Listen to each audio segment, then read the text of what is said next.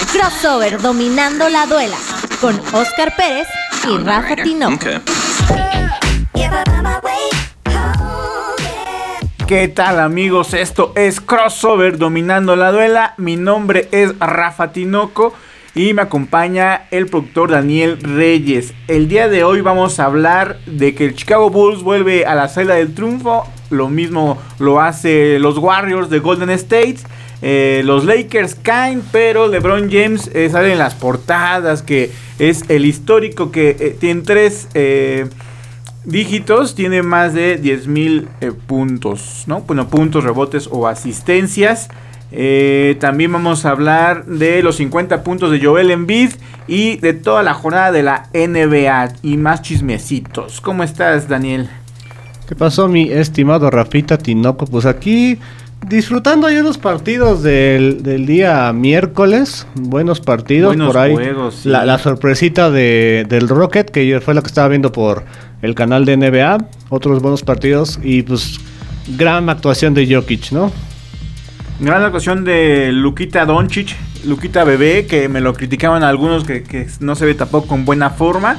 Pero es, de esos jugadores que no necesitan tener un físico o un atleticismo impresionante. La verdad es de esos jugadores que sin brincar mucho, sin ser tan rápidos, es muy difícil estaparles el balón, es muy difícil quitarles la pelota.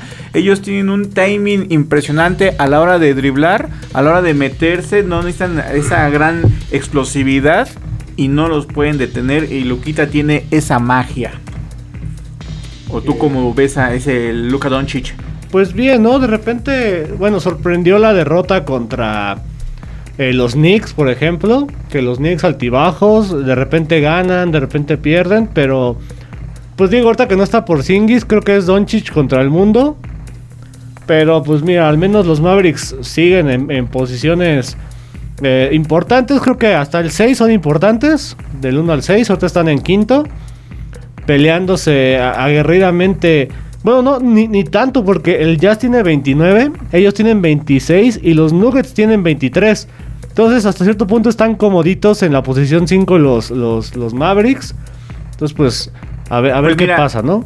Después de, esa transformación, de que sale Nowitzki y los Dallas empiezan a armar y está armando con Luka Doncic, que les cayó como niño al dedo y, y van muy bien en viento en popa eh, bueno, los Mavericks es un equipo para estar en playoffs. El asunto es qué van a hacer cuando estén en playoffs. Esa es la duda de los, de los Mavericks y es que su afición le tiene que exigir una vez que estén en playoffs, bueno, a qué aspiran.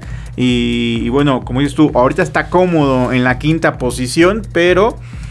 Pero vamos a ver que con el tiempo la afición, la misma prensa va a empezar a, a presionar un poquito a Luca para que los lleve a otro nivel. Y mira, ya sabes que yo siempre te, doy lo que viene para los equipos.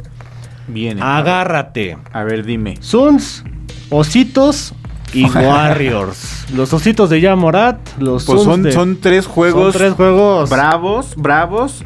Si los Mavericks sacan un par de juegos de con victoria, bueno, se va a empezar a hablar más fuerte de los Mavericks. Si pierde esos tres juegos, agárrate. Eh, pues bueno, ya se estarán viendo que los Mavericks no van a estar para, para competir en playoffs. ¿eh? Es una muestra, y más que ya estamos a mitad de temporada y aquí ya se empiezan a, dividir y separar y empiezan a ver quién es paja y quién está para competir en playoffs. Y mira, para, para tomar el, otro gran dígito del día de ayer, el otro lugar 5 son los Sixers, de ahora de la conferencia este. Y pues Joel Embiid, ¿no? Liderando ese, ese equipo. Joel Embiid con 50 puntos y 12 rebotes, 73.9 en tiros de campo. Una bestialidad. También hay que decirlo que fue contra el Orlando Magic, ¿no? O sea, que, es, un pan de Dios el Orlando Magic. Pero sí, Joel Embiid... Eh, a este jugador que se le compara mucho con las lesiones de Zion Williamson y, y, que está resultando Joel Embiid una superestrella de la NBA, eh, pues recordarles, ¿no? Que en las primeras tres, primeras tres temporadas solamente jugó 82 juegos. Y bueno, y de ahí para el Real. Y se está convirtiendo en la figura de Filadelfia. Que pues, un jugador eh, que, parece que habla mucho, habla habla siempre de más, no solamente al rival, sino con sus compañeros. Y luego eso puede causar ahí algunas fricciones. Digo, tan es así que con Ben Simon, pues nunca se llegaron a, acomodar bien. Vamos a ver si, si solito Joel Embiid y compañía que tengan sus compañeros pueden salir a flote en playoffs. O para la siguiente temporada sí le tienen que traer un acompañante, ¿no? 27 años, 2'13 de altura. Sí, sí. Ronda 1, pick 13 del 2014 por los Sixers. Y pues mira que, bueno, no sé, ¿cuántos, cuántos años tiene en un gran nivel? ¿Tres años, dos años? ¿Quién? ¿Este Joel? Sí, más o menos, sí. Entonces, pues al menos estarlo tratando, estarlo aguantando, creyendo en él, creo que tomó sus frutos, ¿no? Y ahorita los Sixers son un equipo que no sé si son para campeón, pero sí es un, huesito duro, ¿no? Pues van a competir en la conferencia, en la, este. conferencia este. Eh, digo, hoy tienen al campeón los Bucks de Milwaukee, tienen ahí al equipo que, que es la incógnita, los Nets de Brooklyn, que vamos a ver cómo llegan a playoffs, si se recupera este Kevin Durant, si juega todos los juegos eh, Irving, ¿no? Porque igual y se esperan a, pagar las multas en playoffs, digo, hasta el momento no han pagado. Pero igual y en playoffs dicen, bueno, en playoffs sí vale la pena dar la, los, los, mil dólares y cinco mil dólares después. Y que justo ayer, hablando del buen Kyrie Irving, fue el líder anotador con 30 puntos y 7 asistencias. Y por un puntito le sacan el partido a Washington. Por un puntito ese Washington que, que sí viene a, menos, digo, arrancó como, como todo un león. Arrancó en cuarto y se desvieló. un león, arrancó como un león. Eh, eh, empezando la temporada en los primeros lugares y ahorita ya, ya va un poquillo cayendo. Y por nada, siguiendo pelea, ¿eh? O sea, cayendo, pero dando pelea. Y los, los Nets ahora sí que tuvieron que aplicarse, sobre todo James Harden y Kyrie Irving, como comentas. Y le sacan el juego por un puntito. Y regresando a esto y, a lo que estábamos, me estabas diciendo afuera de, micrófonos, eh, tres extranjeros teniendo grandes actuaciones. Eh, mencionamos a Joel Embiid, el camerunés, con 50 puntos. Eh, Luquita Doncic, ¿que ¿cuántos puntos tuvo? Luca 41. 41 puntos. Y Nikola Jokic, tuvo 49 puntos, 14 rebotes y 10 asistencias un triple doble gigantesco para Nikola Jokic. Y han sido tres extranjeros. Nikola Jokic, que es eh, serbio, me parece. Ajá. Eh, camerunés, Joel Embiid. Ah, y Luka Doncic, siempre se me olvida de dónde es. Es esloveno, ¿no? Esloveno, me parece, ¿verdad? Ahorita, ahorita te, digo. a, mí, a, veces también se me, se me, olvida de dónde viene este, este amiguito. Pero gran actuación en, el, en el. Es esloveno. Esloveno, sí. Aquí se quedó uno, 22 añitos. Así es, mide 2 metros 1. No, no es ningún, chaparrito. Pero y es movedor de pelota. Ayer tuvimos una gran cartelera de, de, de básquetbol de la, de la NBA, muchos partidos. Hoy es una jornada un poquito más, más reservada, tres partidos nada más. Sí, ayer fue de ayer a destacar, no sé, obviamente la victoria de Nets, que solamente tienen este y otro partido de visita y luego vuelven a casa. Entonces no veremos mucho eh, a Kyrie Irving. Eh, los Hawks, que por ahí Trey Young sigue siendo el que levanta el equipo. Hornets, que victoria sobre Boston, importantísima. Y que aparte a mí me gustó mucho ese partido porque en promedio 9-11 puntos arriba y nunca se dejaron. Nunca, nunca le bajaron los brazos, nunca se echaron para atrás. Entonces, gran actuación de los Hornets. Y ahí la Melo Ball, también un gran partido de la Melo y compañía. Eh, este. Ah, se me fue el nombre de este Rosier. Tomás Rosier, ajá, sí, justo. Y, que, y que hablando de los, de los Ball, pues ayer gana los Bulls, por fin. Pero, pero... Pero sí tiene una lesión fuerte Alonso Ball, donde reportan que va a ser operado de la rodilla izquierda y se espera que esté de baja de 4 a 6 semanas Lonzo Ball, una pieza importante en esta temporada para los Chicago Bulls y no lo van a tener eh, pues prácticamente en mes y medio. Sí. Y, un equipo de Chicago Bulls que sufrió mucho, muchas bajas. Digamos que el único que se ha mantenido es de Mar de DeMar DeRozan. Ya llegó Alex Caruso, aportó ahí sus 20 minutos, 9 puntos y 6 asistencias, por ahí anduvo, o 6 rebotes. Y Zach, bien. La- Zach Lavin regresa final esperado. Bueno, Ajá. eh, regreso esperado final de enero. Digo, faltará unos 8, 9, 10 días para verlo a lo mejor. Por ahí, a lo mejor ya la primera de febrero, ya más seguro. Pero sí, Lavin, Ball, eh, sí son Sí, bajas importantes. Por lo menos tiene que estar Zach Lavin y DeMar DeRozan listos ah, para entrar a playoffs al 100 si Chicago Bulls eh, pretende hacer eh, ese caballo negro que tanto hemos mencionado toda esta temporada. Chicago le gana a Cleveland que también no, pensé que yo que se iba a caer más feo eh, por la lesión de eh, Ricky Rubio. Pero no, no, no, ahí se mantiene, se mantiene fuerte. eh, también se suena fuerte para que sea el novato de del año su jugador. Gallard- Garland. no, no, no, este... Ah, se me fue una vez como eh, ah, Ahorita, ahorita te investigo, ahorita te investigo, Rafi, no te preocupes. Se me fue el nombre del novato. Mobley, Mobley. Evan Mobley. Evan Mobley eh, está para en, en la carrera del novato del año, está en primer lugar. Es Evan Mobley, Ajá. Kate Cunningham del pick 1 Ajá. y Scotty Barnes de los Raptors de Toronto. Que ayer buen partido, ¿eh? Sí, mira, ese Kate Cunningham, desgraciadamente en la carrera de- del rookie del año, pues empezó tarde porque empezó lesionado la temporada y hasta apenas está ahora sí que haciendo sus, sus primeros pininos. Pero ya, ya se puso ahí en segundo lugar, como ya lo mencionas. Entonces va a ser fuerte el cierre. Y que pero le lleva la ventaja este Mobley porque ante todo los Caps están arriba en los primeros lugares y los Pistones es un equipo sotanero. Entonces eso le va a favorecer más al, al jugador de, Y nada de más los para. Cavaliers. Y fíjate, hace algunas semanas, creo que puedo decirte que casi un mes, Franz Wagner y Josh Ajá. estaban en primero y segundo. Y ya bajaron a cuarto, quinto en esta carrerita Sí, del rookie. del rookie. Y bueno, ahorita, ahorita que estábamos en Cleveland y mencioné un poquito a, los Nets, eh, ju- jugaron también eh, un partido Brooklyn y Nets hace un par de días, donde ganan los Cavaliers, donde pierde Brooklyn. Pero la gente y la afición de los Caps se metieron mucho con Kyrie Irving. Recordar que Kyrie Irving les, eh, ganó un campeonato con los Cavaliers cuando estaba ahí con LeBron James y compañía. Y declaró este Kyrie Irving. Eh, les di un campeonato a ustedes, hijos de su querida. Y son unos malagradecidos. Eso es lo que menciona Kyrie Irving después de que se andaban burlando y diciéndole cosas a Kyrie Irving. Bueno, es normal, ¿no? Digo, cuando cambias de camiseta, que, que la gente se meta contigo. Digo, yo sé que todos son, son humanos y sienten y demás, pero se llega a suceder. Otro de los temas chino y que, el pasar el tiempo, eh, bueno, los Lakers de Los Ángeles pierden contra los Pacers de Indiana.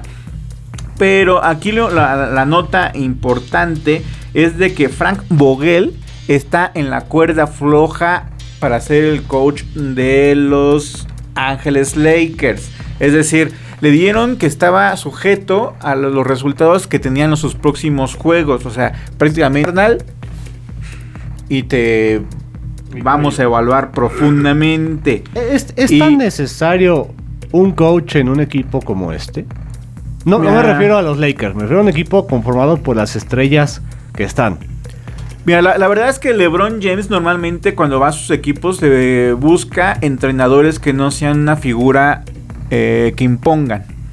¿Por qué? Porque normalmente Le- LeBron James, eh, todo el mundo lo sabe, es, Vaya, el, que, no sé, no estoy- es el que maneja ahí. no, es un Derek Kerr, no es un Kerr, no es un, no es Kerr, no es un, este, Popovich, ah, Popovich, ajá, no, ajá. no, no es un Tom Thibodeau, ajá, no es un, un- un entrenador eh, De peso. de peso. Normalmente eh, LeBron así le, le gusta escoger a, a los entrenadores, excepto el de Miami, que Miami ya era un equipo armado y él llegó figura joven y demás, pero una vez que salió de ahí, él, él eh, evaluaba quién entrenaba y quién no. Bueno, entonces Frank Vogel era de, su buen visto de LeBron porque pues no es una no era una figura importante y él podría decir cuándo descanso, cuándo no, quién entra, quién no entra, etcétera, etcétera. Pero bueno, la, franquicia pues sí puso ahí a, a Vogel como en tela de juicio y dijo, ¿qué onda? O sea, eh, te aplicas o porque vas a estar en evaluación. Entonces pierden, pierden eh, contra los Pacers y el entrenador eh, Frank Vogel dice, puse a los chicos que yo pensaba que iban a ganar el partido. Esto es por sobre la decisión de sentar a Russell Westbrook en el banquillo durante los últimos minutos en la derrota contra Indiana. El partido estaba parejo y decide que Russell Westbrook lo sentara y que jugaran otras. Obviamente LeBron, eh, que ya, se- bueno, LeBron eh, se caracteriza también por no hacer esos tiros ganadores. Bueno, Eh, y bueno, finalmente le sale mal la jugada al coach y pierden el partido. Vamos a ver si la gerencia le da otro partido más o ya lo, lo sustituye. Pues es que te digo, o sea, qué tan importante es, ¿no? Porque. Porque aparte. No sé. Russell Westbrook. Envuelto en más polémica los últimos partidos. Digo, sí, sí tuvo sus eh, 14 puntitos. Viene promediando.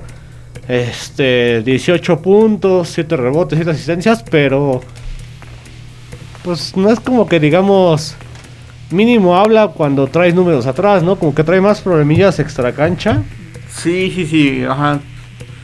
como para que esté hablando todavía, ¿no? También eh, hay que comentar eso que, que no se acomoda con los Lakers, no, no No, está jugando esa... ah, No, lo- no lo liberan, ah, no liberan a, a la bestia que es este Russell Westbrook eh, El como Russell tal. Westbrook de Washington. Ajá, el Russell Westbrook de Washington. Él, él necesita el balón a fuerzas, él tiene que ser el point guard. Si no, mm, le cuesta mucho meter el freno de manos y cuando ya lo quieren eh, que soltar a la bestia, pues anda frión. Pero bueno, ya, ya casi terminamos. Este podcast es- va bastante rápido porque eh, así somos nosotros aquí en Crossover. Les presumo que tengo el jersey de los mis poderosísimos Knicks de Nueva York. ¿eh? O sea que es, hoy juegan, hoy juegan contra los Pelicans de Nueva Orleans. Y vamos a pasar a otro tema ya para cerrar aquí Crossover dominando la duela. Eh, la Liga AVE eh, ya anuncia que regresa para eh, en marzo. Dieron como fecha límite en febrero para que las universidades se inscriban o den su voto que van a participar esa temporada para en marzo ya empezar a arrancar y cuando ya tengan qué universidades sí están disponibles para jugar van a armar el formato eh, de competencia para el resto de la temporada 2022 de la Liga AVE pero ya está por iniciar es casi casi un hecho que, que las universidades, algunas o la mayoría, acepte para eh, el básquetbol universitario, que es muy importante en nuestro país. Porque aparte, bueno, un tema importante es que no tenemos dos años de nuevos rookies en, En el, la en la LVP, en el en la Liga de Estatal Chihuahua, Bueno, en ahí a lo mejor un poquito más, pero sí, este, nombres importantes o nuevos de Tec Hidalgo, Tec Toluca, Pumas, etcétera, etcétera, sí no va a haber al menos en, En no un sé rato. cuántas temporadas. En un ajá, rato. justamente. Y eso va a retrasar un poquito. Bueno, iba a retrasar porque con este anuncio y la burbuja que se hizo en diciembre, al menos ya es Ya una reactivaron. de esperanza, ¿no? Ya reactivaron el básquetbol universitario. Eh, también mencionarles que la Liga Mexicana de Básquetbol Profesional Femenil también arranca en febrero. Eh, mientras aquí saludamos al buen Ari Perón, que ya está listo para arrancar su programa. Entonces, la Liga de Básquetbol Femenil arranca en febrero. Son 14 equipos los que arrancan. Muchas franquicias nuevas. Son 3 de Monterrey, una de, la Ciudad de México. Y bueno, Quetzales de siempre. eh, Lobas de Aguascalientes. Mileras de Guanajuato. Eh, Teporacas también va a estar. ¿Sí va a estar Teporacas? Sí, Ok, va a estar este, Leñadoras de. tú lo publicaste. Leño de Durango. Y, y, y, bueno, y, bueno, y muchos equipos nuevos. Mira, ahí te va, te- ahí te va rapidísimamente. Te voy a decir cuáles son los equipos que van a participar en esta 2022. A ver. Lobas, Mieleras, Teporacas, Quetzales, Leñadoras, Barreteras, Atléticas, Mexcaltecas, Regias, Phoenix, Algodoneras, Las Plebes, Racers y No Escaramuzas. esperaba que fueran de otro lado. Sí, yo. 14 equipos, eh, así que una liga que está creciendo. Tres equipos de expansión de Monterrey. eh, las de Leñadas de Durango, que también es un equipo de expansión. Como ya mencionaste, a, las plebes de Mazatlán, igual un equipo de expansión. Y, y bueno, a la Ciudad de México es representada por Quetzales, que juegan ahí en Santos de Gollado. Y así se conforma 14 equipos. A ver qué dice. Saludos para Javier Antonio Duque Tangarife que está viéndonos aquí en vivo y a todo color. Un Su sal- playera de los Es- poderosos somos Knicks, de Nueva York. Un saludo, un saludo a todos los que están viendo. Y uno recordarles que Crossover está los lunes y los jueves. Así que búsquenlo en nuestras redes sociales. Estamos por parte de Secuencia Deportiva, CQN Deportiva. La encuentran en Instagram y en Facebook. Estamos transmitiendo en la cabina de Radio Land. Que también pueden seguir todos los programas de Radio Land en Spotify. Y los pueden ver todos los podcasts. Pues bueno, ya me despido porque ya va a entrar el siguiente programa. Mi nombre es Rafa Tinoco. Esto fue Crossover Dominando la Duela. Esto fue Crossover, dominando la duela.